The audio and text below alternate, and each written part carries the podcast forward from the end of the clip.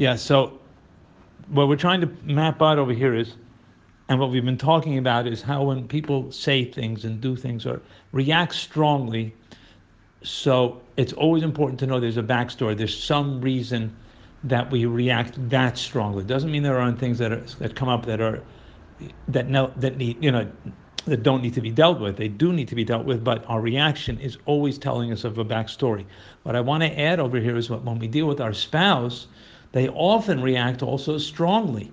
They react emotionally, etc., etc., and they also have a backstory.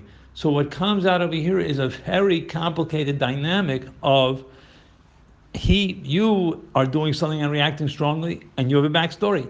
Your spouse is doing something strongly and also has a backstory, and how that has to be addressed makes it much more complicated. But just to know, there are two people, and they both have backstories, and that makes life very interesting.